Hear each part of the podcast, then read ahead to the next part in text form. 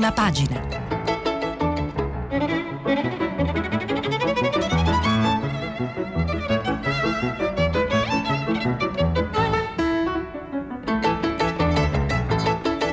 Questa settimana i giornali sono letti e commentati da Flavia Perina, editorialista del quotidiano La Stampa. Per intervenire telefonate al numero verde 800 050 333. Sms e WhatsApp, anche vocali, al numero 335 56 34 296. Buongiorno a tutti e bentornati su Radio 3, sono le 7.17 di venerdì 6 marzo e cominciamo con la lettura dei giornali di oggi. Eh, ci avviamo verso la fine di quella che doveva essere un po' la settimana decisiva per capire gli andamenti, le prospettive dell'epidemia di coronavirus, eh, ma al momento eh, una sola cosa è chiara, questa malattia, questo pericolo, questo contagio ce lo porteremo dietro ancora per un bel po' di tempo, come hanno lasciato capire anche l'intervento eh, del presidente Mattarella in un videomessaggio diffuso ieri che probabilmente eh, quasi tutti voi avete ascoltato, visto nei telegiornali, eh, sentito, sentito per eh, radio. E tuttavia è necessario forse aprire proprio facendone un rapido riassunto. Ehm, Sergio Mattarella è intervenuto 24 ore dopo il Premier Giuseppe Conte per rivolgersi direttamente ai cittadini eh, con l'invito a evitare allarmismi. Leggiamo da pagina 3 del Corriere della Sera il servizio di Marco Galluzzo. Quindi a evitare allarmismi, a considerare che abbiamo un eccellente sistema sanitario e per rassicurare tutti gli italiani chiedendo loro di avere fiducia e di seguire scrupolosamente le indicazioni del governo. Quindi, eh, scrive il Corriere, un messaggio di cauto ottimismo legato al lavoro che sta facendo l'esecutivo. Supereremo la condizione di questi giorni, ha detto Mattarella, anche attraverso la necessaria adozione di misure straordinarie per sostenere l'opera dei sanitari impegnati costantemente da giorni e giorni. Il governo, a cui la Costituzione affida il compito e gli strumenti per decidere, ha stabilito una serie di indicazioni e comportamenti quotidiani suggeriti da scienziati ed esperti di valore. Sono semplici, ha detto il Presidente della Repubblica, ma importanti per evitare il rischio di allargare la diffusione del contagio. Quindi eh, il Presidente ha invitato tutti a osservare attentamente queste indicazioni, anche se possono modificare temporaneamente qualche abitudine di vita. Rispettando quei criteri di comportamento, ciascuno di noi noi contribuirà concretamente a superare questa emergenza. Lo stanno facendo con grande serietà i nostri concittadini nelle zone cosiddette rosse. Li ringrazio, ha detto Mattarella, per il modo in cui stanno affrontando i sacrifici a cui sono eh, sottoposti. Eh, Mattarella ha ricordato che il momento che attraversiamo richiede coinvolgimento, condivisione, concordia, unità di intenti nell'impegno per sconfiggere il virus, nelle istituzioni, nella politica, nella vita quotidiana della società, nei mezzi di informazione. Alla cabina di regia costituita dal governo spetta assumere in maniera univoca, ha sottolineato il Presidente della Repubblica, le necessarie decisioni in collaborazione con le regioni, coordinando le varie competenze e responsabilità Vanno quindi evitate iniziative particolari che si discostino dalle indicazioni assunte dalla sede di coordinamento. Care concittadine e concittadini, ha concluso il Presidente della Repubblica, senza imprudenze ma senza allarmismi possiamo e dobbiamo avere fiducia nell'Italia. Quindi al tempo stesso un messaggio di serenità all'opinione pubblica, ma anche un richiamo alla classe dirigente, ai partiti, agli enti locali e a evitare nei prossimi giorni di dare eh, segnali discordanti eh, in una situazione che eh, già preoccupa i cittadini e ci manca solo appunto dei ordini e contrordini che arrivano, eh, che arrivano dal, dalla Repubblica, un, da, dalla, dai massimi vertici della Repubblica. Eh, un appello, eh, lo giudicano i giornali, un po' contro le polemiche e sul dovere della fiducia. C'è una sorta di analisi, eh, sempre sul Corriere di Marzio Breda, che ci racconta qual è il sottinteso di queste puntualizzazioni del Quirinale. E il sottinteso è che una volta scelta una linea di intervento e stabilito che, la, che, è la più appropriata, tutti dovrebbero compattarsi seguendo quella linea e quella catena di comando, altrimenti si mette in gioco l'interesse generale come è rischiato di accadere con certe fughe in avanti, certe divergenze pretestuose, certe rivendicazioni e recriminazioni tra i diversi attori di questa difficile partita eh, il Presidente della Repubblica eh, ha puntualizzato con attenzione i destinatari del suo messaggio, specificando come nessuno, da, dalla, consapevolezza, dalla consapevolezza della necessità di condivisione, nessuno è escluso, nelle istituzioni, nella politica, nella vita quotidiana della società e nei mezzi di informazione. Insomma, eh, conclude eh, Breda, quel che preme a Mattarella è che lo Stato comunità sappia ritrovarsi adesso. La battaglia sul fronte della sanità e dell'economia è appena agli inizi e l'unità e la solidarietà del Paese può essere fondamentale almeno per attenuare l'affanno di queste ore. Eh, ci sono diversi editoriali cioè mh, mm, sulla, su questo videomessaggio di Sergio Mattarella che anche ieri qualcuno dei nostri ascoltatori eh, sollecitava. Eh, il direttore della stampa Maurizio Molinari ne individua il senso profondo nel fatto che siamo tutti in questo momento eh, responsabili e scrive liti e polemiche a cui abbiamo assistito nelle ultime settimane anche con il coinvolgimento dei poteri locali indeboliscono la capacità dello Stato di fronteggiare un aumento di contagi simile a quello della Corea del Sud. Il sistema nazionale italiano, ha, ha sottolineato Mattarella, è uno dei migliori del mondo, ma po- per poter superare questa crisi ha bisogno di essere sostenuto da una forte intesa fra governo e poteri locali. Eh, l'appello di Mattarella al senso di responsabilità è diretto anche a medici e scienziati perché la loro coesione è la base indispensabile per reagire, contenere e in ultima stanza abbattere il virus che viene dalla Cina. E dunque anche in questo caso, proprio come sul fronte della politica, litigi e rivalità danneggiano la sicurezza collettiva. Eh, la conclusione dell'editoriale di Morillari è che saranno le prossime settimane a dire se le mosse decise dal governo riusciranno ad avere un impatto positivo, consentendo al Paese di superare la fase di maggiore espansione del virus, ovvero evitando che il contagio raggiunga il centro-sud, dove le strutture sanitarie sono più vulnerabili. Abbiamo di fronte una delle prove più difficili della vita repubblicana, ma l'Italia ha le risorse, la forza e la conoscenza per superarla. A una condizione, ognuno di noi deve sapere essere responsabile responsabile del proprio prossimo. Eh, ovviamente ci sono anche altre interpretazioni dell'intervento di Mattarella, eh, in particolare sui giornali più attenti o che fanno riferimento alle dinamiche dell'opposizione. Secondo il giornale, che ci fa un grande titolo d'apertura, Mattarella in campo, Conte eh, dimezzato. Insomma, l'interpretazione del giornale è che l'intervento di Mattarella in qualche modo, eh, in qualche modo mh, sia stato fatto per eh, reagire a uno scarso effetto, a una scarsa, a una scarsa mh, presenza del eh, Presidente del Consiglio. E così eh, scrive mh, il giornale a pagina 3 in un articolo di Adalberto Signori. Eh, c'è chi interpreta proprio su questa falsa riga la scelta di Sergio Mattarella di mandare un video, videomessaggio alla nazione che arriva il giorno dopo il messaggio di Conte e passate solo poche ore, stamp- ore dalla conferenza stampa congiunta tra il Premier e il titolare dell'economia Gualtieri. Una decisione, quella del Quirinale, ponderata tutto il giorno e arrivata quando era ormai chiaro che il bilancio delle vittime sarebbe di molto salito. Un messaggio che ha l'obiettivo, secondo sempre Signore sul giornale, non solo di unire il Paese ma anche di eh, puntellare l'esecutivo. Il capo dello Stato infatti invita gli italiani a osservare le indicazioni del governo contro il contagio per poi lanciare un messaggio ai governatori. Alla cabina di regia costituita dall'esecutivo spetta assumere le necessarie decisioni in collaborazione con le regioni e vanno quindi evitate iniziative particolari. Insomma, un modo per dare forza e sostegno a quanto sta facendo in questi giorni Palazzo Chigi.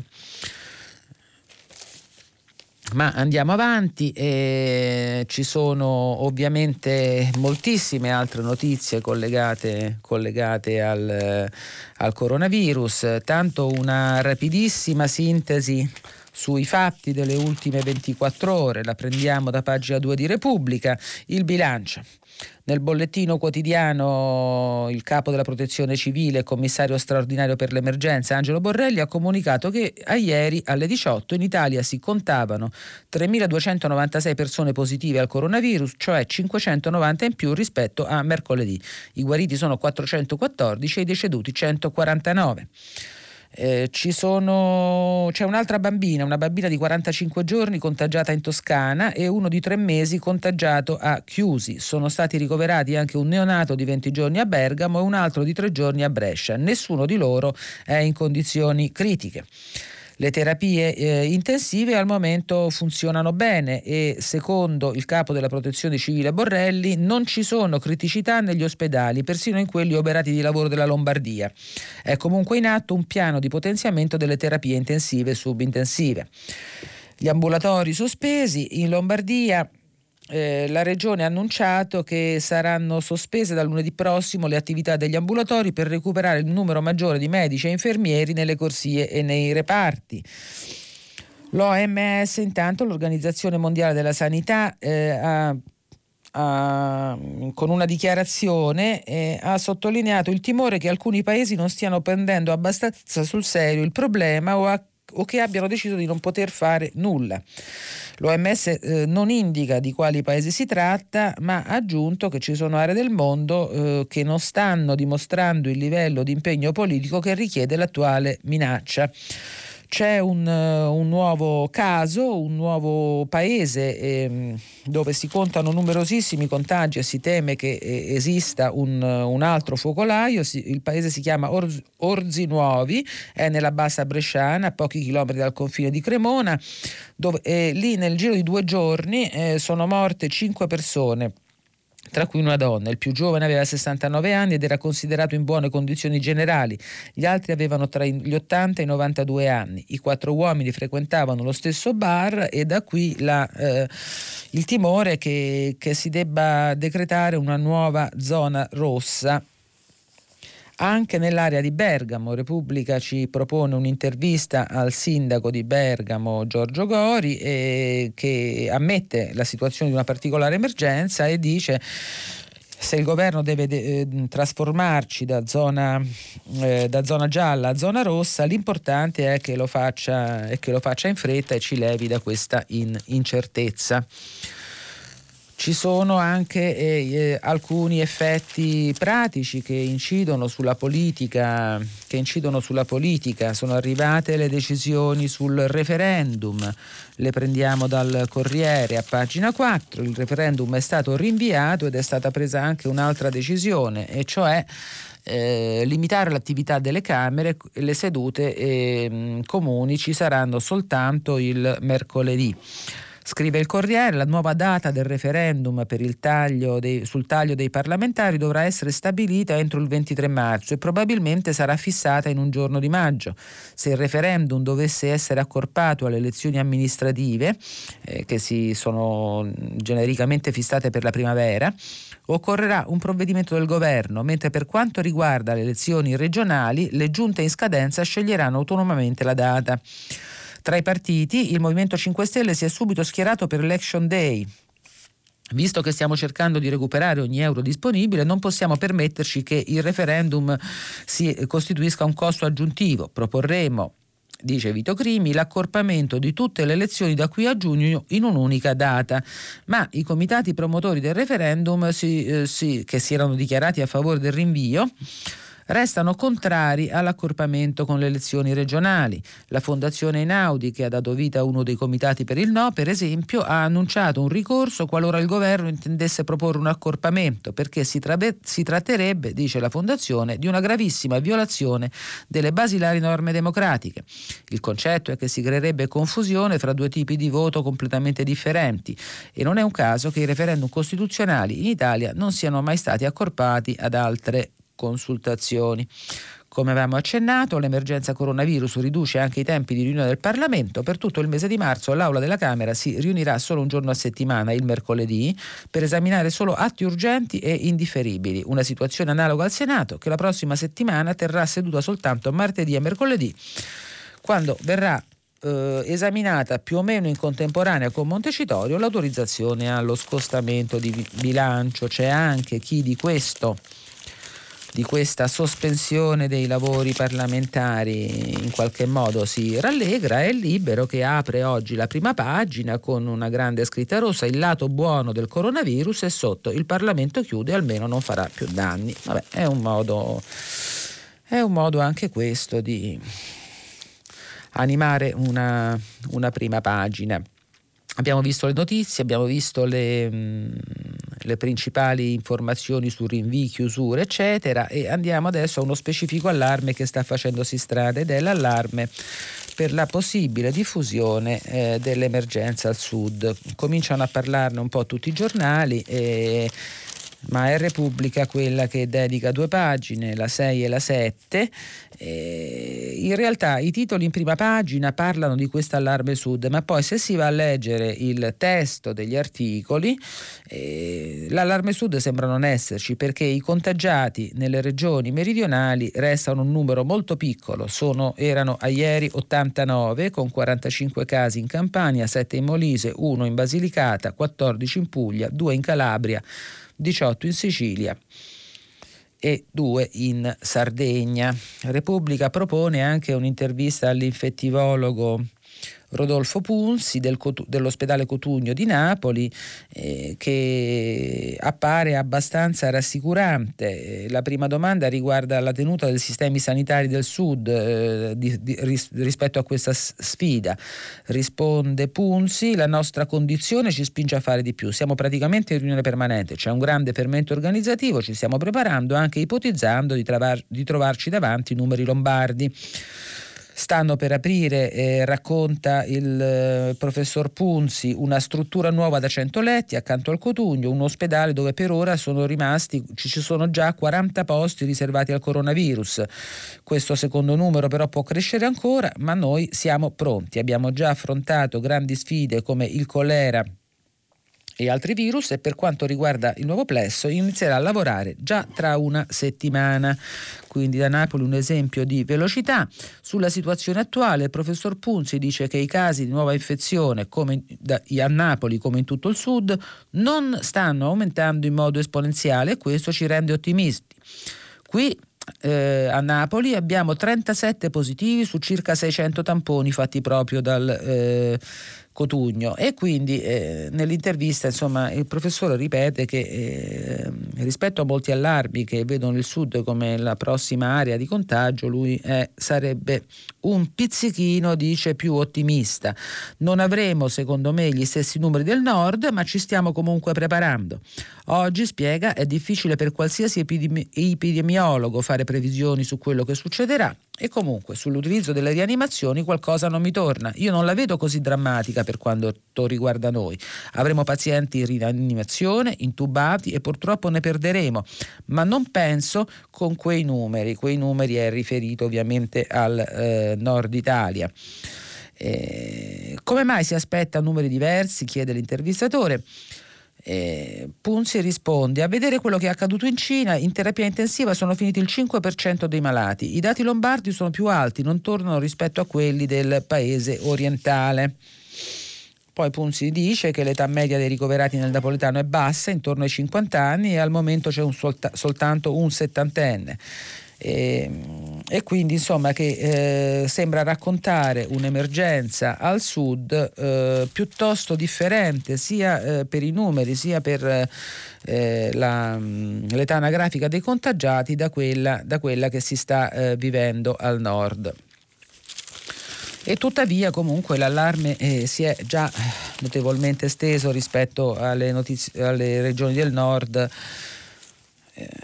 anche e comincia ad avere conseguenze soprattutto sul settore del turismo. Eh, le pagine romane di Repubblica ci propongono una foto che per chiunque vive a Roma come me è piuttosto singolare e estremamente preoccupante. È la foto dell'esterno del Colosseo dove noi romani siamo abituati a vedere ogni giorno una fila infinita, c'è un, un apparato di transenne per riordinare i turisti che approdano in massa alla visita di questo monumento, spesso facendo ore di coda per arrivare alle biglietterie. Ecco, eh, la, le pagine romane di Repubblica ci propongono una foto dell'esterno del Colosseo totalmente e completamente vuoto. Turisti in fuga, Colosseo senza fila, eh, sono davvero immagini mai viste eh, che, raccontano, che, raccontano, bene eh, come il settore del turismo sarà sicuramente uno dei eh, più importanti danneggiati da questa situazione. C'è addirittura una pagina a pagamento del Comitato Tour Operator di Roma che eh, ha comprato una pagina per cercare di avvisare il governo di quello che, sta, che sta succedendo eh, nella capitale. C'è una lettera aperta a, al ministro del, dei beni e delle attività culturali Dario Franceschini, nella quale i tour operator che lavorano intorno al Colosseo raccontano eh, di aver già prenotato e acquistato accessi al Colosseo sino a tutto il prossimo mese di giugno, investendo complessivamente diversi milioni di euro. Questi pacchetti di biglietti hanno una scadenza giornaliera e se non sono utilizzati non verranno rimborsati.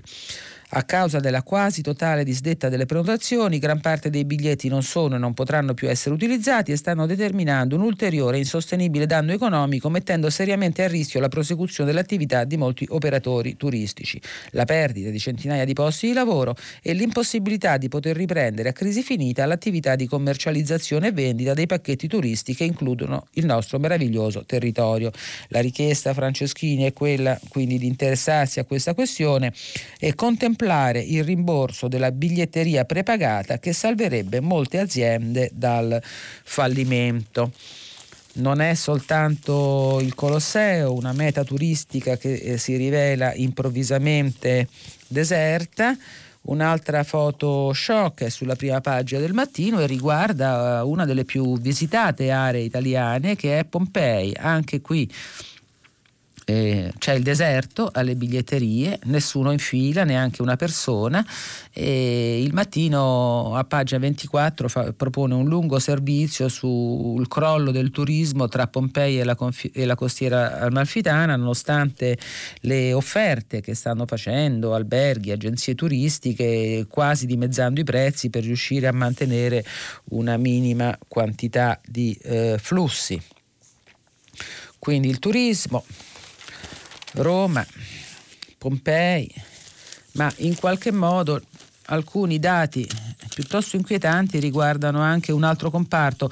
Ci si è interessati molto in questi giorni della scuola, eh, che ovviamente è in sofferenza eh, per tanti motivi, ma ci sono altri comparti meno considerati che s- sono entrati in, in sofferenze importanti.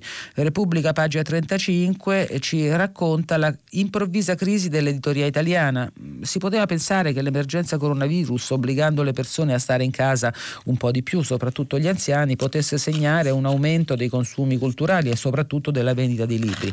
Invece ehm, Repubblica ci racconta con un articolo di Raffaella De Santis che eh, il mercato nazionale eh, dell'editoria segna già il 23% il meno 23% dei titoli venduti che arriva al meno 55% a Milano.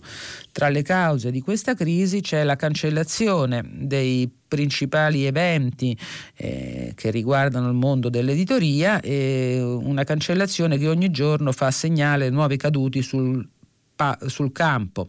L'ultima manifestazione a saltare è Libri Come, che era una manifestazione prevista all'Auditorium Parco della Musica di Roma dal 12 al 15 marzo. Si intitolava Coraggio, scrive la De Santis, ma non è bastato il titolo a salvarla. Al momento gli organizzatori stanno verificando la possibilità di spostarla più in là. Sospeso anche il National Geographic Festival delle Scienze, una cancellazione che si aggiunge a una lunga lista di caduti. Feminism, la Fiera Romana dell'Editoria delle Donne, il Festival del Giornalismo di Perugia, la Children Book Fair di Bologna, che è stata posticipata a maggio, il Book Festival di Modena, spostato anch'esso a maggio, l'esordiente Salone Fiorentino Testo, rimandato a giugno.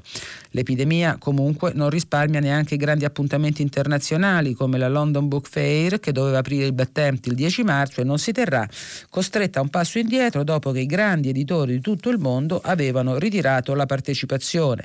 Stessa sorte per il Salone del Libro di Parigi che era in programma dal 20 marzo.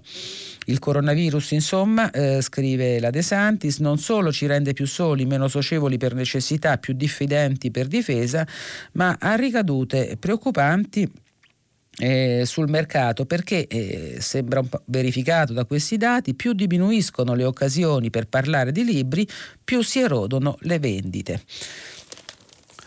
è sicuramente uno dei temi che saranno tenuti presenti anche nei eh, provvedimenti che il governo si avvia ad adottare eh, è, in un, eh, è, in arrivo un, secondo decreto, eh, ne parlano praticamente tutti i giornali, prendiamo la notizia da pagina 3 della stampa, lo stanziamento eh, di questo secondo decreto dovrebbe essere di 7,6 miliardi, sarà ehm, pro, ehm, promulgato, non promulgato, sarà eh, emesso in qualche modo ehm, mercoledì probabilmente. E il di questi 7,5 miliardi, 1,7 miliardi dovrebbero andare a sanità, protezione civile e forze dell'ordine, 2 miliardi per il sostegno a territori ed aziende, 1,8 miliardi per bloccare la restituzione dei prestiti alle imprese e 2 miliardi come ammortizzatori sociali per lavoratori e famiglie. Su questo decreto il governo immagina uno schema bipartisan, insomma conta un pochino anche sul voto dell'opposizione. In un eh, retros- scrivono in un retroscena Roberto Giovannini e Ilario Lombardo. Il raddoppio del pacchetto di aiuti di emergenza è un messaggio implicito a Matteo Salvini che con il centrodestra chiede di spendere 30 miliardi. Non credo che avrà il coraggio di non votare il decreto, avrebbe detto Conte ad alcuni ministri. Secondo il Premier, che è infuriato con Giorgia Meloni che lo ha accusato di avere un atteggiamento criminale, un no del leader della Lega sarebbe un ennesimo passo falso. Per Conte, la campagna insistente di Salvini, che ha provato ad approfittare delle difficoltà di gestione dell'emergenza attaccando quotidianamente il governo, è stato un enorme errore che i sondaggi hanno subito rilevato. Perché davanti a un pericolo epocale che investe la salute individuale e collettiva, sostiene il Premier, il Paese tende a compattarsi infischiandosene della polemica politica. Salvini è così calato sia nel consenso personale che in quello del partito e i principali istituti lo danno sotto il 30%. E più spara cifre casuali, ragionano a Palazzo Chigi, più cala la sua, la sua credibilità.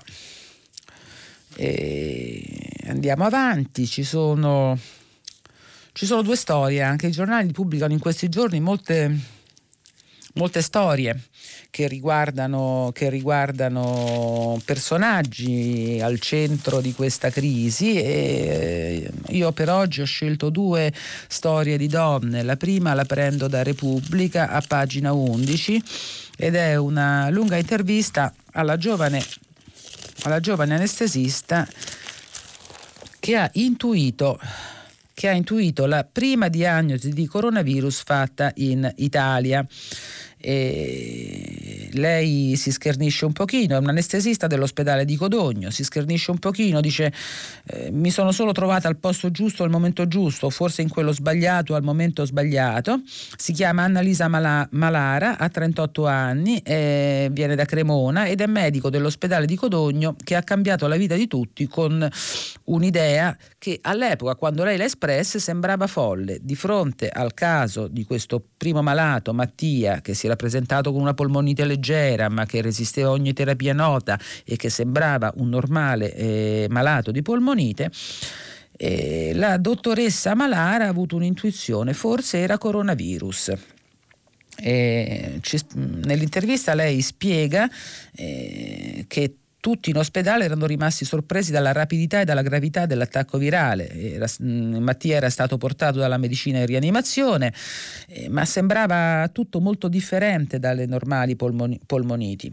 Giovedì 20 eh, racconta, a metà mattina ho pensato che a quel punto po- l'impossibile non poteva essere escluso. Che cosa ha fatto? chiede Giampaolo Visetti che la intervista, ho chiesto un'altra volta alla moglie se Mattia avesse avuto rapporti riconducibili alla Cina e finalmente alla moglie è venuta in mente la cena con un collega, quello poi risultato negativo.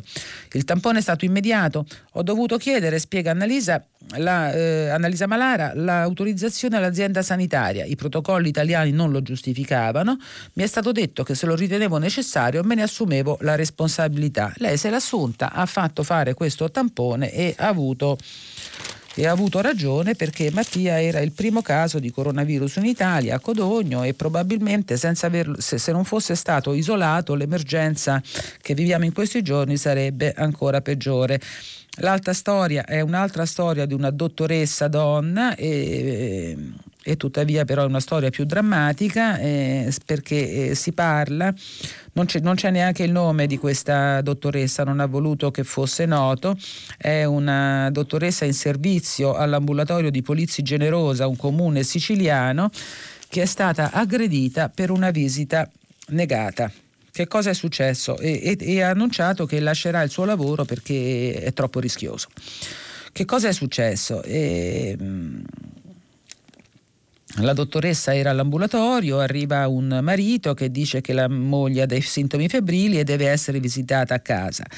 E ho invitato il paziente a portarla al presidio, ho avviato il triage telefonico imposto dal Ministero per una diagnosi che scongiurasse un eventuale contagio da coronavirus, ma la minaccia di passare grossi guai se non fossi andato a domicilio per visitare la moglie è arrivata subito e siamo stati aggrediti, è stata aggredita insieme al padre. E qua viene fuori un'altra storia surreale nell'Italia del coronavirus, questa dottoressa da molto tempo la sera eh, porta suo padre in ambulatorio con sé, talvolta il padre dorme lì perché le aggressioni ai medici di guardia negli ambulatori si contano al ritmo di uno alla settimana in Sicilia e non solo. Così spiega mio padre, che non è certo più un ragazzino, quando può dorme con me in ambulatorio e quella sera c'era, tanto che ha provato a difendermi dall'aggressione e si è anche rotto due costole. È più tornata in quella guardia medica? chiede l'intervistatore. No, da quella notte non sono più tornata. Ho troppa paura, ho chiesto di essere assegnata in altre guardie mediche, ma non c'erano posti e allora mi sono dimessa dall'incarico. Voglio continuare a fare il medico e lo farò. Polizzi poi per altri versi è un paese meraviglioso. Il sindaco e tanti cittadini mi hanno dimostrato il loro affetto anche in queste ore. Il problema qui è generale, non riguarda solo la Sicilia, non si può lasciare un medico da solo a fronteggiare qualsiasi situazione, a maggior ragione in questo momento difficile per il Paese e di elevato allarme sociale. L'emergenza coronavirus, spiega la dottoressa, ha reso il clima generale più teso e per questo il sistema sanitario non deve lasciare soprattutto adesso soli i medici di guardia che nei paesi sono spesso l'unico punto di riferimento anche per i presunti casi di coronavirus. Pessima pessima storia. E andiamo rapidamente, ci spostiamo nell'altra grande notizia di oggi, riguarda la, la, crisi siriana, la prendiamo da avvenire che ha seguito questa crisi con eh, relativa vicenda dei profughi con, con grandissima attenzione, mette in prima pagina avvenire la tregua decisa tra Putin ed Erdogan per Idlib, l'area l'area della Siria dove si stavano svolgendo eh, i combattimenti e che poi è anche un po' all'origine della crisi dei profughi. Ne scrive Marta Ottaviani dicendo che la Turchia e la Russia raggiungono un accordo, l'ennesimo sul cessate il fuoco a Idlib, con Ankara che come prevedibile torna a casa con un risultato ampiamente inferiore alle aspettative della vigilia, ma che la macchina della propaganda presenterà come una vittoria. La buona notizia anche per la situazione umanitaria è il cessate il fuoco a partire dalla mezzanotte, con il presidente turco Erdogan convinto che le decisioni di ieri porteranno un rilassamento della tensione nella zona. La speranza, scrive la Ottaviani, che è che la normalizzazione possa essere avvertita anche dalle persone, soprattutto donne e bambini, costrette a scappare dalle loro case e che l'ONU stima essere ormai un milione. Una immagine drammatica che fa il, pa- il paio con quella all'altro capo del confine della Turchia, sul confine della Grecia la situazione rimane ad alta tensione anche per la decisione della Turchia di inviare mille soldati scelti per contrastare i respingimenti da parte delle guardie di frontiera elleniche. In mezzo ci sono migliaia di disperati, per la maggior parte non siriani, che vivono sul territorio della mezzaluna da anni e che sognano una vita in Unione Europea.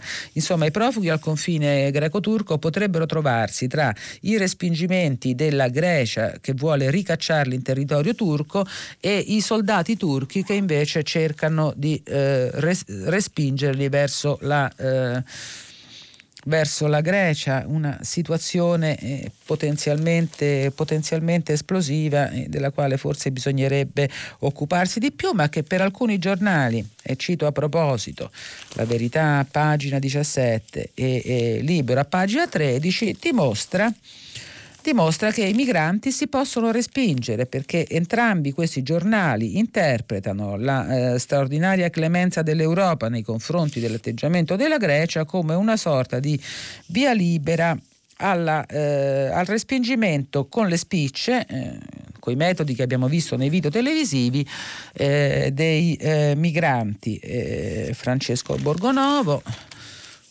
su la verità a pagina 17 ci racconta che vista la posizione eh, di sostegno dello stesso Parlamento europeo, di David Sassoli, a ciò che eh, sta facendo in queste ore la Grecia, in conformità al diritto internazionale abbiamo tutto il diritto anche noi di alzare lo scudo e la Grecia ha dimostrato che il razzismo non c'entra proprio niente con, eh, con, i respingimenti, ovviamente si parla dei respingimenti, si può tirare in ballo Alba Dorata finché si vuole, ma al confine con la Turchia non c'erano solo i destrorsi, i cacciatori di migranti, c'erano anche le forze dell'ordine greche, c'erano in prima fila i politici greci come il premier Mitsotakis, il quale ha spiegato che il suo dovere è proteggere la sovranità del paese. I vertici dell'Unione Europea si sono congratulati con lui e con i greci tutti non hanno ritenuto che il Premier e i suoi cittadini, per usare le parole di Sassoli, stessero commettendo un delitto. Quindi, è la logica conclusione, tutti gli altri paesi potranno agire nello stesso modo, alcuni già lo fanno. La Grecia ci ha regalato un nuovo modello di gestione delle migrazioni, lo scudo. Non, ros- non resta che applicarlo. Dopotutto ce lo chiede l'Europa. Eh, sono valutazioni piuttosto sconcertanti, ma era immaginabile che sarebbe eh, finita così. Eh, la, l'atteggiamento, l'atteggiamento, nei confronti di questa nuova emergenza, eh, non solo quello della Grecia, ma soprattutto quello delle massime autorità europee, ha aperto una filiera di ragionamenti sulla liceità eh, di eh, di respingere i profughi con tutti i mezzi a disposizione, compreso, come si è visto in Grecia, le pallottole di gomma e le pallottole vere o le bombe, o le bombe stordenti. Eh, anche Libero ci propone più o meno lo stesso ragionamento a pagina, a pagina 13. Eh, il titolo è significativo, le rondi antimigranti che piacciono all'Europa. La gente si unisce alle truppe di Atene per respingere l'invasione e a Bruxelles non si scompongono per qualche nazista. È davvero così? Ma no, questa è la lettura che il sovranismo diffonderà in tutta, in tutta Europa.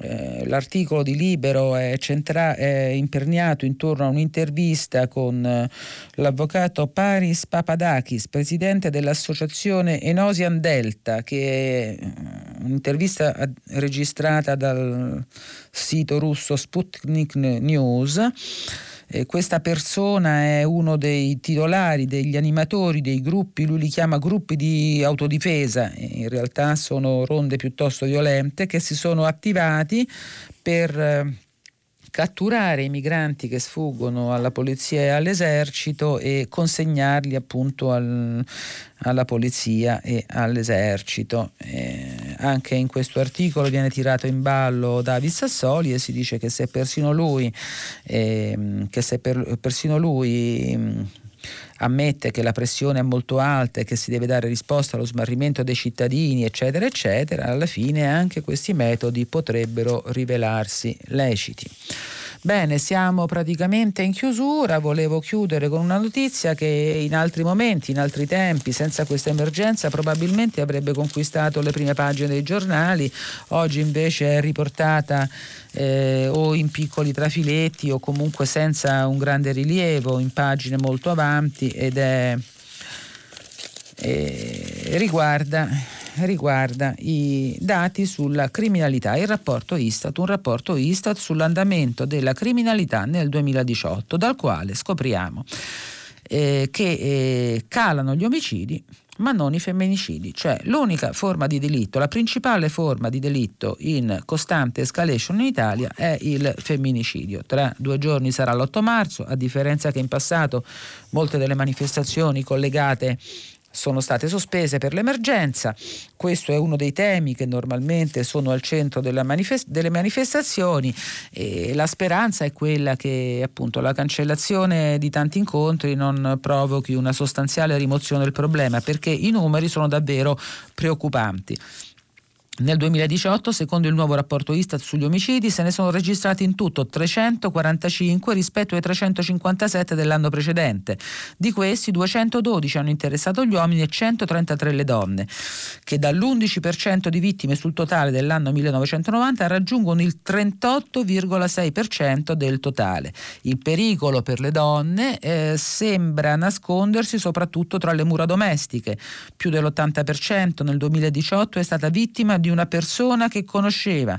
C'è di più, la maggior parte è morta per mano del partner attuale, 63 vittime pari a 47%, circa la metà, o per mano dell'ex partner, il 7,5%. Il, altre 33 sono state uccise da un parente e solo nel 12,5% dei casi il killer è sconosciuto.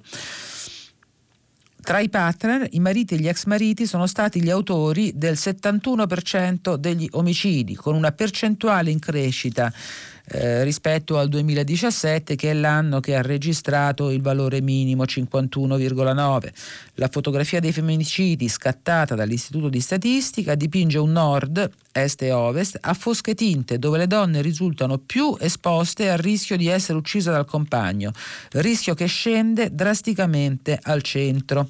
Le donne straniere sono più di frequente uccise dal loro partner o ex partner rispetto alle italiane, rispettivamente il 60% le straniere e il 53,4% le italiane, e meno da parte di altri parenti.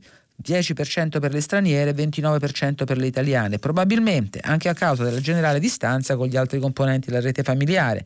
Le vittime straniere risultano essere molto più giovani, a fino a 54 anni il 90% di loro contro il 37,4% delle italiane di questa età. È un'escalation, sono numeri che rivelano un'escalation davvero preoccupante e che in qualche modo dovrebbero riportare, io tante volte mi chiedo se questa emergenza, se anziché parlare di omicidi di donne, parlassimo di omicidi di altri tipi di categorie, qualsiasi altra categoria italiana, eh, la sensibilità sarebbe ancora sarebbe ancora così bassa? Io sinceramente, io sinceramente non credo. Su questo argomento segnalo Segnalo in chiusura l'altro giornale che se ne occupa con, con grande con grande rilievo è il riformista che propone un articolo di Angela Zarro nel quale si sostiene che per fermare questa escalation non servono nuove leggi l'aumento delle pene. Eh, I dati ci dicono che non è la strada che fa paura ma le relazioni personali, quindi più cultura, più, mm, più formazione culturale più scommessa sul cambiamento piuttosto che inasprimenti eh, delle pene. Siamo arrivati davvero alla fine, e la rassegna, alla fine del tempo, la rassegna stampa finisce qui e adesso una breve pausa pubblicitaria e poi ci sentiamo con il filo diretto con voi ascoltatori così come tutti i giorni. A prestissimo, restate qui. Flavia Perina, editorialista del quotidiano La Stampa, ha terminato la lettura dei giornali di oggi. Per intervenire chiamate il numero verde 800 050 333. Sms WhatsApp, anche vocali, al numero 335 56 34 296. Si apre adesso il filo diretto di prima pagina. Per intervenire e porre domande a Flavia Perina, editorialista del quotidiano La Stampa, chiamate il numero verde 800 050 333. Sms WhatsApp, anche vocali, al numero 335 56 34 296. La trasmissione si può ascoltare, riascoltare e scaricare in podcast sul sito di Radio 3 e sull'applicazione Rai Play Radio. Eccoci qua con il filo diretto, di nuovo buongiorno a tutti e partiamo subito con la prima telefonata. Pronto? Buongiorno a lei, sono Aldo di Treviso. Salve Aldo. Buongiorno. buongiorno. Una riflessione sull'intervento mh, mm, prestigioso del Presidente della Repubblica. Allora, mi è venuto in mente il concetto di resilienza che lo dico così per chi non lo sapesse, insomma, comunque me lo ripeto, capacità di un materiale di assorbire un urto senza rompersi, una capacità di reazione. Ecco, c'è una resilienza, questo concetto è usato molto in sociologia, in economia, eccetera, una resilienza individuale, una sociale, una economica, eccetera. E quindi come reagiscono eh, di fronte a, a questo clima ehm, che non, non, si capisce verso, verso, dove starà andando l'esito, il sistema delle famiglie, delle imprese, il sistema sanitario e della scuola. Ne abbiamo parlato nei giorni scorsi. Allora mi è venuto in mente una cosa. A che italiani si rivolge il Presidente della Repubblica? Sono andato a prendermi il rapporto Censis, ma la stessa cosa vale per il rapporto Rispes-Svimez. Il Censis dice che la società italiana è inquieta, ha paura, cresce la diffidenza, aumentano i conflitti sociali, la sfiducia prevale sulla speranza, crescono gli stratagemmi individuali e le spinte antidemocratiche. Allora questo è un problema nel problema perché bisogna capire dentro questa situazione di articolazione di situazioni diversificate, poi i vari rapporti, lei sa meglio di me, sono articolati per aree territoriali del Paese. Con questo non voglio fare il leghista nord, centro e sud. Ecco. Quindi la capacità di resilienza, di risposta che hanno soggetti, famiglie, imprese, eccetera, a livello di diverse aree del paese. Quindi sarebbe utile, senza per, per questo voler ehm, anticipare una mozione di sfiducia nei confronti di nessuno, no. Sarebbe utile e interessante sentire i responsabili di questi enti mm, che cosa hanno da dire a riguardo. Eh, Aldo, grazie della telefonata che pone un tema eh, secondo me proprio centrale che i giornali tuttavia stanno affrontando molto poco in questi giorni e cioè il fatto che le diseguaglianze che si sono accumulate in questi ultimi anni nel Paese eh, sono eh, degli acceleratori della crisi, non solo di questa crisi ma di tutte le crisi, eh, perché i più deboli, i più fragili, e, e, ormai sono moltissimi, chiunque ha un lavoro precario, chiunque immagina di poter essere mandato a casa da un giorno all'altro, chiunque si ritrova in questi giorni con un figlio a casa senza i mezzi per poter pagare una babysitter o un, o un centro centro privato e tutte queste persone, e sono appunto milioni di persone, di fronte a qualunque tipo di crisi eh, hanno una sensibilità particolare proprio legata al tema delle diseguaglianze. In questi giorni se ne è parlato poco, si è parlato molto di impresa e poco di persone, io spero davvero che nei prossimi giorni si accenda un faro invece su questo tema. Quanto alla resilienza degli italiani, Approfitto della sua telefonata, e al momento sembra abbastanza alta, perché approfitto della sua telefonata per eh, dare notizia di un sondaggio, il primo sondaggio forse sul coronavirus, eh, lo, ha fatto, lo ha fatto l'istituto l'Istituto Piepoli, eh, è sulla stampa di oggi a pagina 7, eh, il campione statistico è stato interpellato su varie cose relative al coronavirus, eh, la principale domanda era lei in che misura ha paura di essere contagiato dal coronavirus? Molta paura la esprime solo l'8% eh, del campione, il 19% non ha per nulla paura il 43% ha poca paura e il 29% ha abbastanza paura. Quindi non siamo nella situazione di panico che in molti hanno raccontato.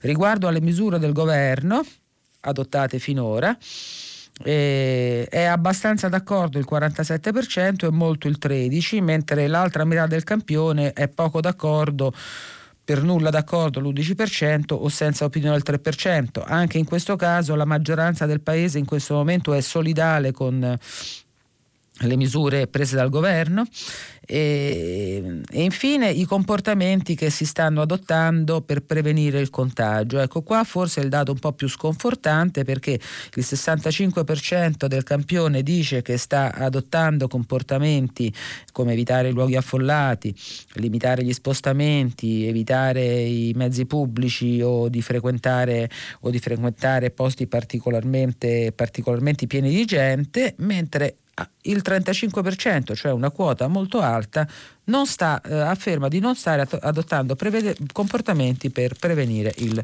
contagio. Eh, da questo sondaggio emerge un paese un po' più rilassato di come noi giornalisti lo stiamo immaginando in questi giorni. Andiamo avanti con un'altra telefonata, pronto? Pronto, buongiorno. Buongiorno, con chi eh, parlo? Sono Roberto e chiamo da Pesaro. Salve Roberto. Buongiorno, eh, io mh, mm, chiamavo per un aspetto particolare eh, tra le conseguenze del coronavirus che è il eh, fermo un po' di tutto il mondo della cultura e in particolare mi mm, riferivo a un'intervista che ho ascoltato ieri sera proprio su Rai 3 a Radio 3 Suite di Roberta Biagiarelli, un'attrice che ho anche la fortuna di conoscere molto impegnata anche in ambito sociale e politico col suo teatro e, e, descriveva un po' la situazione in cui versano le compagnie, le, una tante, la sua era una delle tante testimonianze, eh, sette repliche in questi pochi giorni già di blocco persi. Un, per questo mondo credo che sia una difficoltà molto grande perché è un mondo che vive già in mezzo a tante difficoltà eh, strutturali nella normalità. E allora mi è venuta in mente un'idea che sottopongo a Radio 3 che mi sembra un contenitore ideale. E, al di là del fatto che servirà comunque un, un aiuto eh, pubblico che riconosca l'importanza di questo settore, però volevo, eh, mi è venuto in mente di eh, proporre un'iniziativa eh, che eh, diciamo così, eh, mettesse quei soldi che ognuno di noi magari in questo periodo sta risparmiando perché non sta andando a teatro, al cinema eccetera in una grande raccolta fondi eh, che potesse eh, servire sia come aiuto concreto ma soprattutto per far sentire la vicinanza delle persone visto che il teatro è fatto anche di relazioni, relazioni molto dirette tra spettatore e attore a tutto questo mondo che è essenziale, che forse può aiutarci anche in questo momento per cogliere un po' il senso così, della nostra esistenza individuale e, e sociale. Quindi una, una cosa all'insieme dello slogan, mi sono perso uno spettacolo ma non mi voglio perdere il teatro. Una proposta, una proposta generosa e interessante mondo del teatro, anche oggi c'erano tanti articoli, io ho scelto, magari ne parleremo domani con più attenzione, è uno dei più colpiti perché la sospensione degli spettacoli ovviamente, ovviamente incide direttamente su, sugli impegni e sulle ritribuzioni, oltre che magari su eh, spettacoli lungamente preparati e provati che alla fine non andranno neanche in scena, mentre altri spe- tipi di spettacoli più popolari come il calcio si salvano con i diritti televisivi alla fine e il teatro sicuramente è al centro di questa, di questa tempesta, eh, come abbiamo visto anche il mondo della cultura letteraria, i libri, il mercato il mercato editoriale e, e, tante, e, tanti altri settori italiani che al momento sembrano poco considerati diciamo, nei primi provvedimenti del governo, ma io immagino che in questo secondo decreto di mercoledì prossimo qualcuno se ne occuperà. Andiamo avanti, pronto? Pronto, buongiorno. Eh, mi chiamo Giusto e telefono dalla provincia di Cosenza. Salve Giusto. Allora, io sono un docente di, di scuola secondaria di secondo grado e vorrei sottoporle un po' questa, questa domanda. Non riesco a, co- a comprendere perché eh, non, si, dire, non si sia d'accordo da parte di certa stampa, di certi politici, alla chiusura delle scuole. Per me è stato un provvedimento necessario, tardivo, perché vivendo in Calabria, e devo contraddire quello che ieri sera diceva il nostro Presidente che abbiamo il miglior sistema sanitario, in realtà non è diviso in modo equo per l'Italia. Io ho paura che, come del resto è stato anche detto dal nostro Presidente del Consiglio, cioè se dovesse succedere qualcosa qui al sud siamo veramente scoperti perché il servizio sanitario è veramente deficitario. Allora la chiusura delle scuole è stata necessaria perché la scuola è stato sempre un veicolo di trasmissione di tutte le infezioni, da sempre. E allora non conviene in questo momento eh, forse fare qualche sacrificio in più, rinunciare a qualcosa, ma ci sono delle misure che sono fondamentali per contenere tutto questo dramma che stiamo vivendo, perché secondo me lo stiamo vivendo e le posso assicurare una piccola confidenza che fino alle, al momento in cui non è stata data la notizia della chiusura delle scuole, io forse nemmeno avevo preso coscienza piena della gravità. In quel momento posso assicurarle che a me e ai miei colleghi una grande tristezza è venuta per quello che sta accadendo. Allora non vorrei preoccuparmi di altro se non di cercare di risolvere questa situazione al più presto e di mettere in atto tutte le strategie possibili perché veramente non muoia più nessuno. Questo è l'obiettivo che dobbiamo raggiungere. Sì, non c'è dubbio, non c'è dubbio, mh, mm, giusto, e, eh, la sua è una giusta osservazione da operatore della scuola. E, tra l'altro nella giornata di oggi si è fatta strada l'idea che questa chiusura possa essere addirittura prorogata, ma è necessario dire, perché poi la completezza dell'informazione è anche questa, che i virologi sono estremamente divisi su questo provvedimento. Molti, eh, molti di loro sostengono che la chiusura della scuola, soprattutto in questi termini, è una cosa inutile, non modificherà le percentuali di diffusione del, del virus quasi in in eh, alcun modo e, e, infatti si erano opposti quando il governo li ha, li ha consultati eh, si erano opposti all'idea eh, di, chiudere, di, chiudere, le scuole poi eh, c'è anche appunto il ragionamento che, questo, che questa chiusura ha dato un po' il segnale della straordinarietà dell'emergenza che fino al giorno prima era assai, eh, era assai eh, poco chiaro. Eh, quando in Italia si chiude la scuola e il calcio significa che sta succedendo qualcosa di grave, magari è stato un utile richiamo agli altri cittadini, ai cittadini adulti, eh, per eh, cominciare a prendere le precauzioni che tutti quanti suggeriscono e quindi una situazione controversa. Dal punto di vista virologico la maggioranza in questi giorni abbiamo letto tantissime interviste di esperti, medici, gente che si occupa professionalmente di contagio e di epidemie e la stragrande maggioranza ha sostenuto che questo provvedimento non cambierà moltissimo nella diffusione del virus. È stato preso probabilmente per altri motivi, anche per far fronte alle legittime preoccupazioni di, di molte famiglie e comunque è un campanello d'allarme eh, di cui dobbiamo tenere conto e che probabilmente si prorogherà perché appunto si sta parlando di una chiusura assai più lunga e il ministro ha annunciato che ha allo studio anche una ristrutturazione dell'esame di maturità per modificarne, per modificarne le procedure. È probabile che si svolgano soltanto gli, gli orali e che si evitino gli scritti.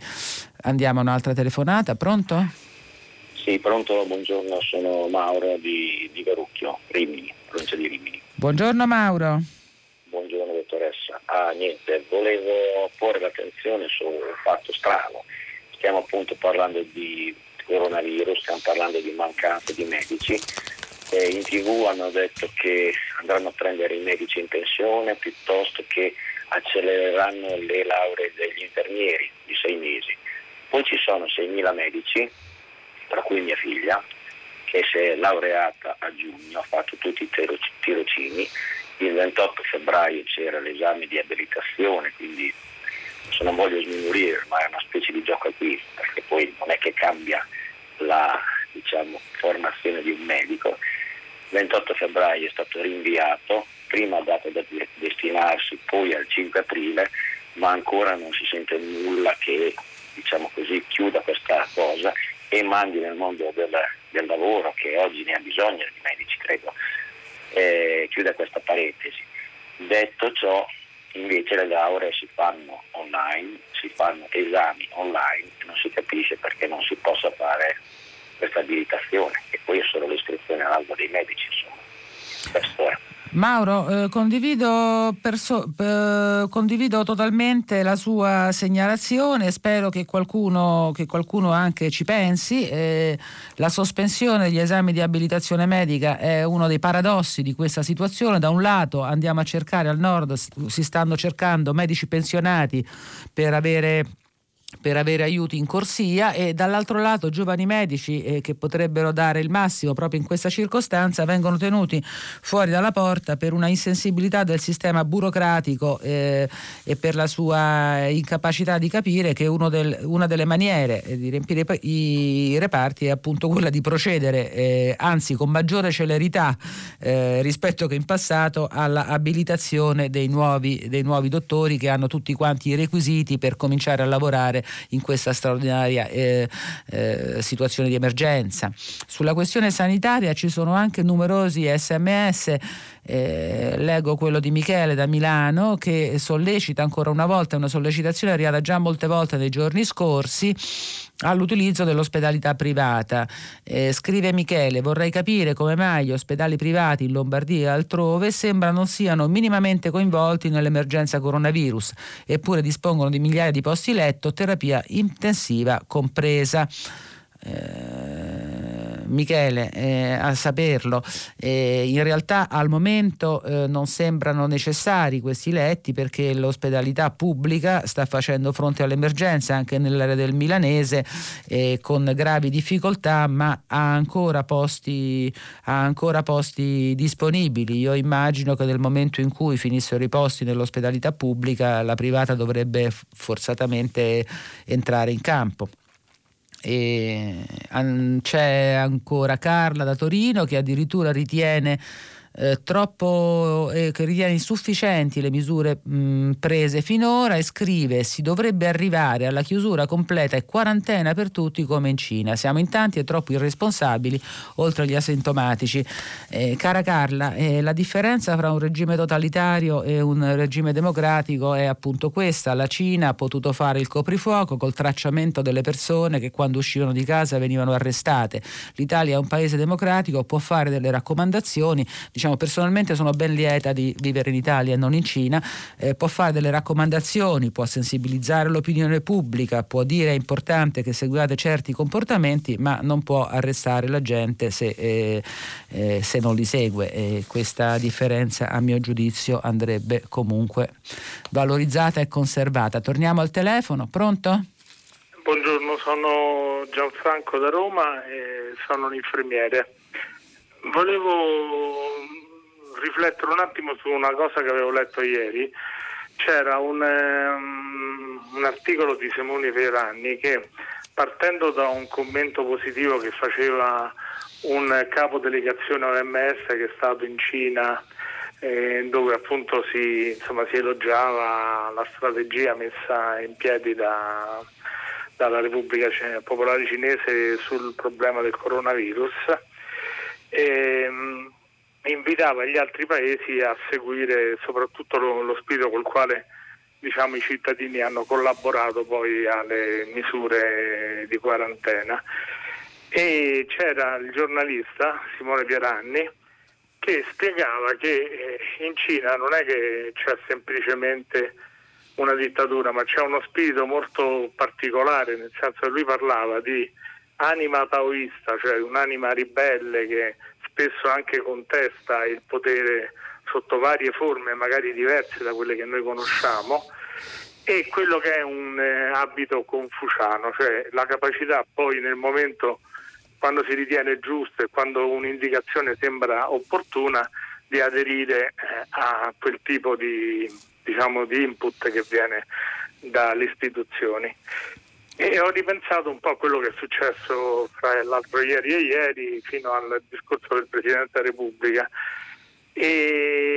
dove chiaramente si invitano i cittadini a non semplicemente aderire, ma a collaborare, a partecipare attivamente a quello che diciamo, eh, sarà un po' una rivoluzione a livello non solo di abitudini, ma anche proprio di, di spirito civico.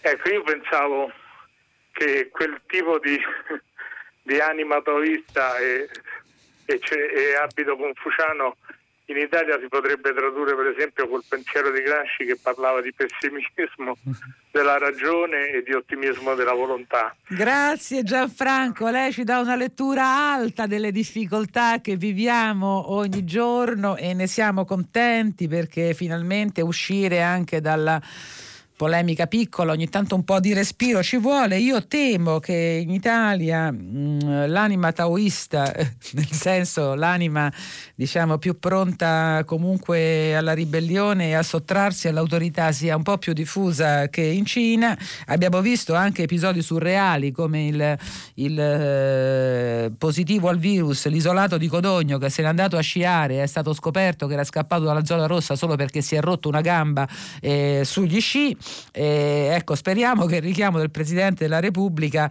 abbia, abbia eh, un po' messo in riga anche chi ha chi questi, questo tipo di eh, tentazione.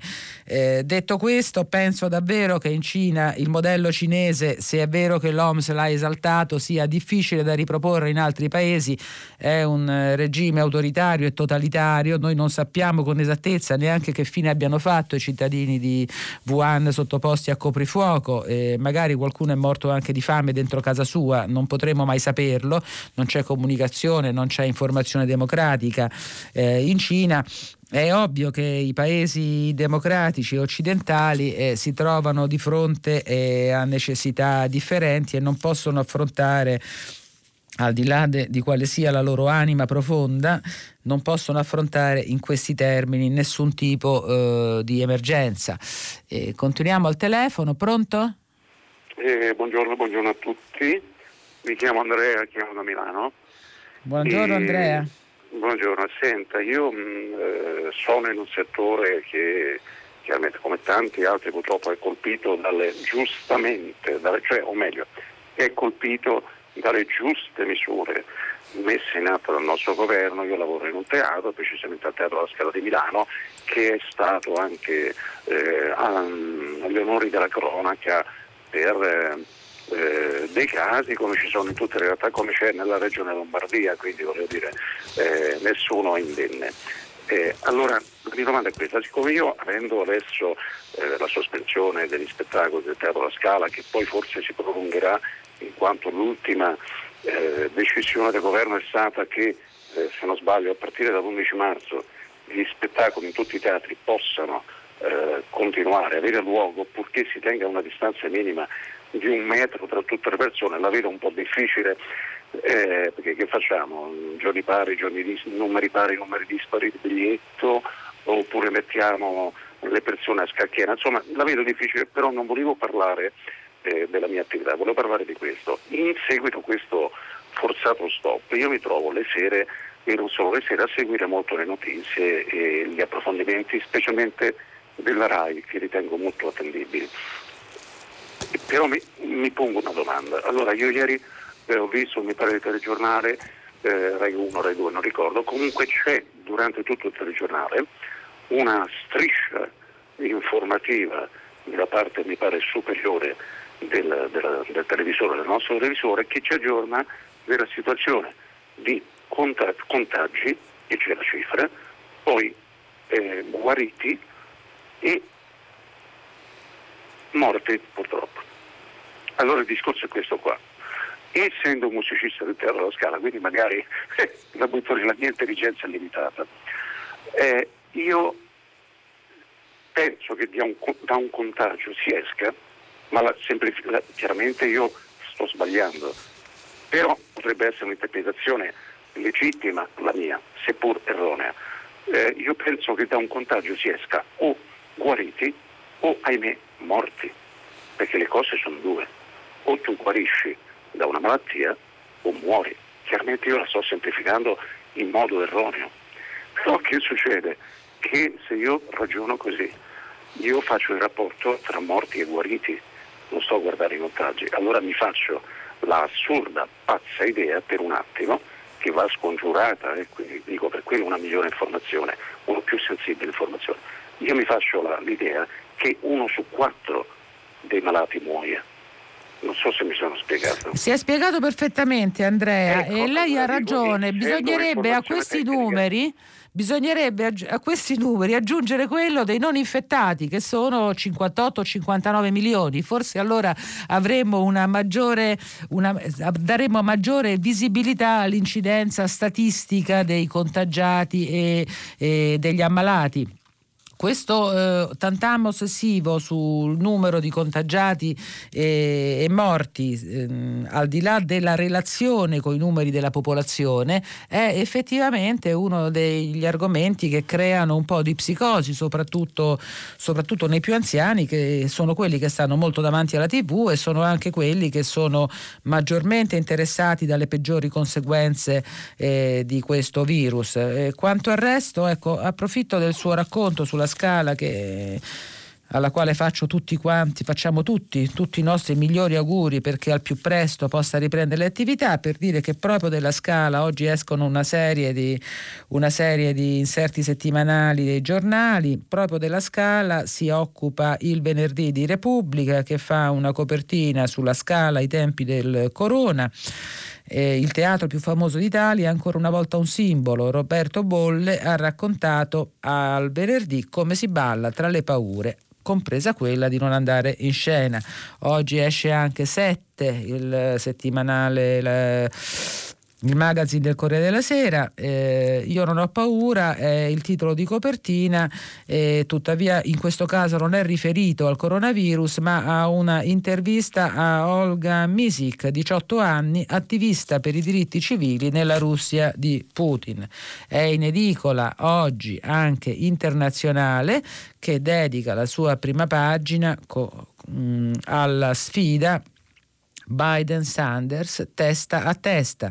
I risultati del supermartedì riaprono la competizione tra democratici per scegliere il, con- il, candidato che dovrà cercare di sconfiggere Donald Trump. Larga parte di internazionale è oggi dedicato a questo.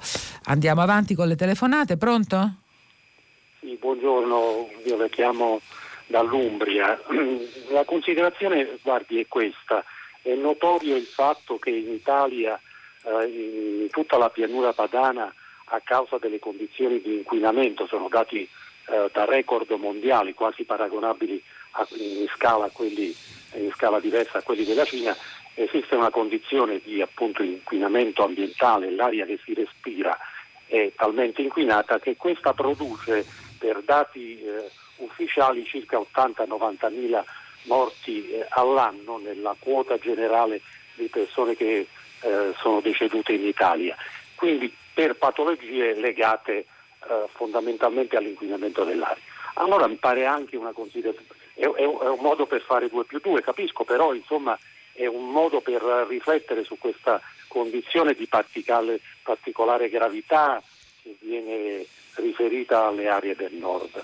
Eh, questo coronavirus e questa eh, affezione, questa epidemia che è legata a, a affezioni respiratorie probabilmente trova una concausa proprio nella condizione ambientale del paese e mi pare che su questo sia stato detto poco. Ognuno tende nella, nella, nelle battaglie tra virologi e medici a dire, dare rilievo alle proprie specifiche conoscenze e non si mette insieme il tutto. Ecco, grazie della telefonata, grazie della telefonata che arriva dall'Umbria, una regione assai poco contaminata, ha ragione sicuramente il nostro ascoltatore, però in realtà delle connessioni sulla situazione ambientale e eh, la diffusione dei virus sono state fatte eh, in questi giorni da moltissimi esperti e molti hanno, eh, hanno, hanno, sottolineato proprio la coincidenza di cui parlava il nostro ascoltatore e la, la sovrapposizione tra aree fortemente inquinate o con forme di agricoltura intensiva dove già è difficile, è, è difficile respi- respirare bene, insomma aria pulita normalmente e, e, la diffusione di questo tipo di patologie. Siamo praticamente a pochi minuti, 6-7 minuti dalla chiusura, volevo, volevo leggere un paio di messaggi. Eh, c'è una ascoltatrice che mm, ha, ha, piacere di ricordare eh, che serve in questi giorni più attenzione alle donne. Eh, questa crisi, scrive, ricade anche sulle loro spalle, essendo molte volte in famiglia le prime che si prendono carico dei figli. Purtroppo non tutte hanno la possibilità di lasciare figli o nonni a babysitter e mariti e tante non hanno il privilegio di potersi assentare dal lavoro senza ricadute. Sarebbe bene venisse seriamente coperta la difficoltà che molte famiglie e donne vivono nel poter tenere il eh, figli a casa. Vedremo, la, mm, il governo ha annunciato uno specifico provvedimento in, a sostegno delle donne eh, che lavorano, vedremo come si concretizzerà e soprattutto se sarà abbastanza semplice da utilizzare per poter essere attivato immediatamente perché l'emergenza è adesso. Torno al telefono, pronto? Eh, buongiorno, io sono Lina da Roma. Buongiorno Lina. Salve. Io volevo solo dire che mh, mm, in riferimento a una telefonata che c'era stata ieri, eh, è perfettamente normale che a Pechino, se non c'è epidemia, non vogliano turisti da Bergamo, così come a Roma non, non, non si accettano cinesi da Ubei. E, e, e, in qualche modo, secondo me, con questa epidemia ci si rende conto in realtà, invece di consolidare i nazionalismi, che, che, siamo, che siamo, uguali. Perché eh, chi, ci sono persone che hanno bastonato, insultato i cinesi e adesso si scandalizzano perché gli italiani vengono tacciati di essere ehm, eh, untori. È una vergogna l'una e l'altra cosa e bisogna rendersi conto tutti quanti che l'isolamento non è discriminazione, sono due cose molto molto diverse e che debbono essere distinte. L'isolamento è una misura igienica da realizzare senza offendersi, la discriminazione è una schifezza. Ecco, questo volevo dire. La ringrazio Lina per questa precisazione che è importante. Eh, una parte degli italiani oggi sta assaggiando la stessa medicina che in passato ha riservato agli altri, appunto guardando con sospetto, con atteggiamenti discriminatori eh, cittadini di altri paesi ritenendoli ritenendoli in qualche modo soltanto per la loro nazionalità portatori magari non del virus, in passato non so, eh, appartenenti a popoli terroristi, a nazioni pericolose e abbiamo usato molto spesso verso gli altri questo sguardo della diffidenza e del sospetto, adesso che lo sperimentiamo in prima persona ci rendiamo conto di che cosa significa essere guardati male dal mondo soltanto in quanto italiani. Spero davvero che il Paese faccia tesoro di questa terribile esperienza e e magari, ecco, come diceva la nostra ascoltatrice, capisca che c'è una differenza fra eh, isolamento e discriminazione. Ancora al telefono, pronto? Eh, sì, buongiorno. Buongiorno. Non ho eh, sentito, volevo... con chi parlo? Anna da Codogno. Ah, Anna, lei è al centro della crisi, ci telefono dal centro della crisi. Esatto, esatto. Ci racconti come solo... vivete in questi giorni? Ecco, guardi, solo questo volevo dire che qui se tanta gente nella, zona, nella nostra zona rossa eh, ha atteggiamenti adeguati da settimane ha, e ha capito perfettamente quali sono le indicazioni, tanti, ma veramente molti, invece eh, si danno appuntamenti per passeggiate, eh, hanno magari figli e si ritrovano per fare lunghe passeggiate. Le, le strade di campagna qua sono diventate eh, delle sorte di autostrade dove invece delle macchine invece scorrono pedoni felicemente assieme e mi chiedo che significato abbia tutto questo. Ma eh, rispettano diciamo, queste indicazioni che sono state date sulle distanze di sicurezza oppure... Ma certamente no. Ah, quindi c'è una, persino a Codogno che ha vissuto questa durissima esperienza in questi giorni, c'è una difficoltà ad adeguarsi alle indicazioni, alle pratiche di sicurezza indicate dagli specialisti. Ma io credo che un po' per scongiurare eh, l'idea del contagio, un po' probabilmente per incapacità di cogliere la situazione, eh, il risultato è questo. Ma il paese è rimasto solidale? Siete rimasti solidali tra voi o cittadini oppure questa emergenza sta provocando nuove divisioni, come mi sembra di capire dalla sua telefonata? Mm, ma guardi, secondo me l'ha fatto più che altro all'inizio, quando in alcune situazioni la ricerca dell'untore c'è stata. Eh, mi sembra che questa situazione sia rientrata Adesso che cosa vi aspettate? Cosa vi dicono il sindaco, le autorità locali? Quanto vi aspettate di dover rimanere in questa situazione di straordinario isolamento? Ma mm, io faccio fatica a, a quantificarla, immagino che si tratterà ancora di un discreto periodo. Va bene, eh, Anna, io la ringrazio della sua testimonianza. Chiami ancora nei prossimi giorni perché ci interessa a tutti sapere come state e come vivete queste giornate. Siete il paese eh, sicuramente più colpito d'Italia ed è giusto anche utilizzare la radio per darvi voce e per darvi una specifica solidarietà. E purtroppo siamo arrivati alla fine della trasmissione. Ah no, ci sono ancora tre minuti. Allora chiamiamo un'altra telefonata. Pronto? Eh, pronto, eh, sono io?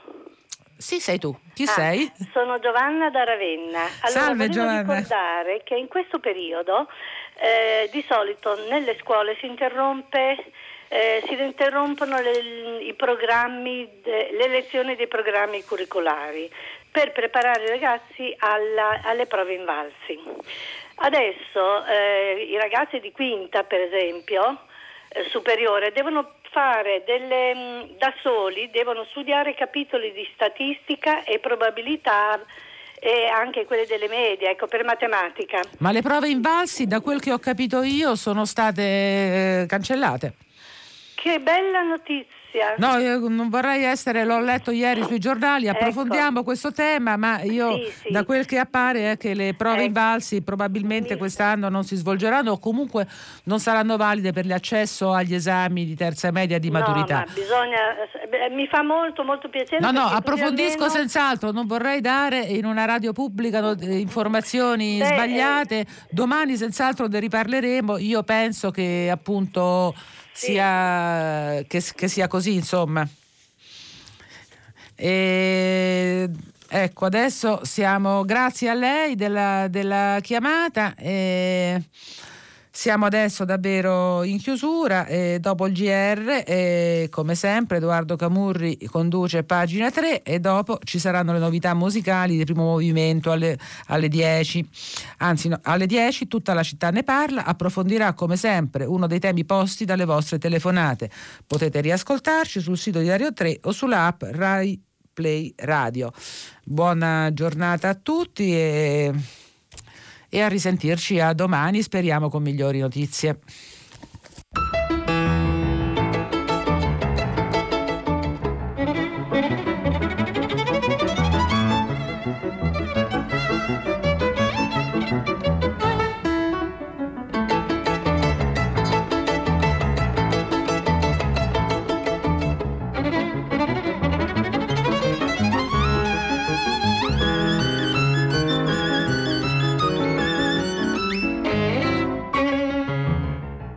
Flavia Perina, editorialista del quotidiano La Stampa, ha letto e commentato i giornali di oggi. Prima pagina è un programma a cura di Cristiana Castellotti. In redazione Maria Chiara Beranec, Natascia Cerqueti, Manuel De Lucia, Cettina Flaccavento. Posta elettronica, prima pagina, chiocciolarai.it. La trasmissione si può ascoltare, riascoltare e scaricare in podcast sul sito di Radio 3 e sull'applicazione Rai Play Radio.